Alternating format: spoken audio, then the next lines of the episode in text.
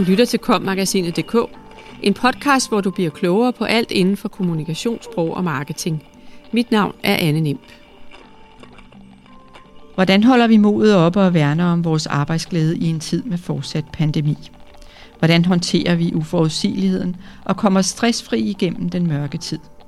Her får du nogle idéer til, hvordan du kan øge din selvomsorg og ruste dig mentalt, så du kan holde skinnet på næsen i en tid med fortsat pandemi. Artiklen er skrevet af erhvervspsykolog Stine Reintoft. Rust dig mentalt til en uforudsigelig tid med fortsat pandemi. At overkomme en pandemi stiller krav til os alle, især over tid. En ting er, at vi skal tage mundbind på i den offentlige trafik og tage et ansvar hver især for at holde afstand. En anden ting er, hvordan de fortsatte restriktioner påvirker os i arbejdslivet, og hvordan vi undgår at blive stresset, presset eller vinterdeprimeret, nu hvor blæst, mørke og regn sætter ind. Vi har nu i lang tid forholdt os til ændrede arbejdsforhold og coronarestriktioner i arbejdslivet. Vi er blevet hyperbevidste om vores omgangsformer, når vi samles. Vi har sprit på bordene, når vi holder møde, og vi holder øje med ikke bare os selv, men også hinanden. Går de nu ikke for tæt på, er han lidt lensindig med hygiejnen ved frokostbordet. Der er kommet en alvor ind i vores omgangsform med hinanden, og nye små konflikter opstår, fordi vi har det forskellige med reglerne og tolker på andres adfærd. Alt det kan tære på kræfterne over tid, også på arbejdet. Nogle beretter for tiden om en retningsløs vrede, udtalte frustrationer og følelser af magtesløshed. Andre om kedsomhed, tristhed, jobusikkerhed eller bekymring for sygdom. Store og små dilemmaer. Nogle er sendt hjem for at arbejde på hjemmekontoret igen. Andre fortsætter på samme måde, som de har gjort siden foråret. Mange har øget fokus på symptomer hos både sig selv og andre. Det kan være hoste, hovedpine eller ondt i halsen. Hvornår holder vi os hjemme fra arbejde? Hvor går grænserne? Hvad nu, når mit barn er sygt? Hvor længe skal jeg holde ham hjemme? Skal han testes? Og hvad med resten af familien? Hvad med mormors fødselsdag? Skal vi holde den? Og hvordan? Usikkerhed i stort og småt er et nyt vilkår, og det kan kræve et mentalt overskud at forholde sig til den slags dilemmaer og bekymringer. Derfor er der nu behov for at se på, hvad vi kan gribe til for at holde skinnet på næsen mentalt, når vintermånederne er over os, og vi skal finde arbejdsglæde i en tid med meget uforudsigelighed og fortsat pandemi. Her får du nogle idéer, som forhåbentlig kan hjælpe dig. Skab rutiner, som du selv er herre over. Vi mennesker læner os op af rutiner og ritualer. Vi bruger daglige rutiner til at opretholde en slags orden i vores mentale og fysiske verden.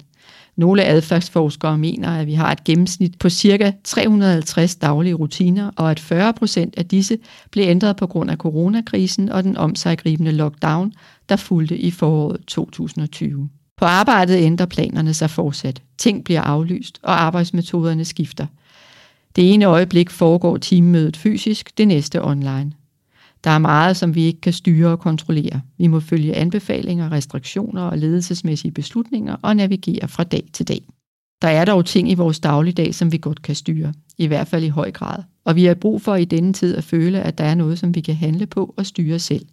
Nogle rutiner, som vi kan læne os ind i og betrygge os ved. Derfor er det en god idé i denne tid at skabe eller fastholde nogle vaner for sig selv, som du ved hjælper dig Vaner, som øger din sundhed, giver dig modstandskraft og gør dig tryg. Hvad virker for dig? Vi er alle forskellige, og variationerne er mangfoldige, hvad det angår. Nogle elsker deres morgenkaffe og morgenavis og finder tryghed i en langsom og stille morgenstund. Andre starter dagen med et yogaprogram i stuen, en meditation eller noget god musik. Det er tid til at finde frem til den gode, nærende rutine – hvis du normalt har det godt med cykelturen på arbejde og at markere overgangen mellem privatliv og arbejde på den måde, ja, så skal hjemmearbejdsdagen måske startes med en cykeltur til bageren med de gode boller, eller have en tur rundt om blokken på den grønne cykelsti. Mange har gavn i krop og sind af frisk luft. Det ilter hjernen og gør os parat til en arbejdsdag. Uanset hvad der virker for dig, så er det nu tid til at holde fast i eller genvinde de gode rutiner – det er vigtigt at kigge rationelt på, om det er en vane, som du bare godt kan lide, eller en vane, som rimer på sundhed, mentalt eller fysisk. Vi har nemlig brug for de sunde af slagsen i en tid, hvor vi skal opruste de mentale ressourcer og håndtere uforudsigeligheden i arbejdslivet. Også på arbejdspladsen kan du være mere opmærksom på de gode vaner. Skal du genfinde rutinen med at lave din dagsplan for opgaverne? Skal du sætte tid af til pauser, hvor du strækker kroppen, går lidt rundt eller sørger for at tage kontakt til en god kollega. Den sociale kontakt nærer os, og vi skal huske at få talt med fagfælder, ledere eller andre. Ikke kun når opgaverne giver problemer, men også for at skabe god energi rundt om på arbejdet, både for os selv og hinanden. Fokuser på andet end sygdom og død. Som forbruger af massemedier har det været tydeligt for os alle, at en dagsorden har overskygget alle andre og trukket overskrifter i månedsvis, nemlig corona. Mange har fulgt med i smittetal, dødstal, risikovurderinger og sygehistorier fra Danmark og resten af verden. Vi ved fra forskning fra blandt andet positiv psykologi, at det, som vi fylder bevidstheden med, har det med at vokse. At mentale billeder, input og historier kan påvirke både vores mentale og fysiske velbefindende. Det betyder, at hvis sygdom, død og lidelse fylder meget af vores vågne timer, så kommer netop dette tema også til at dominere vores tanke- og forestillingsverden.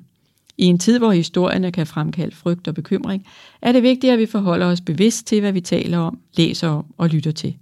Det kan være godt når vi har mulighed for det, at samtale om andet og mere end sygdom og smittetal, også med vores kolleger.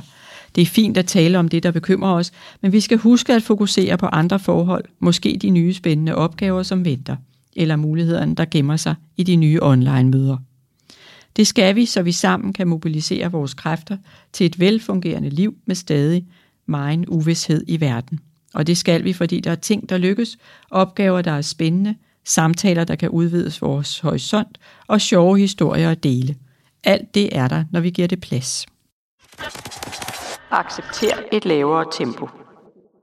Coronakrisen har for nogen betydet, at tempoet blev sat ned. Et fortsat lavere tempo kan være konsekvenserne af den aktive pandemi, som vi fortsat ser.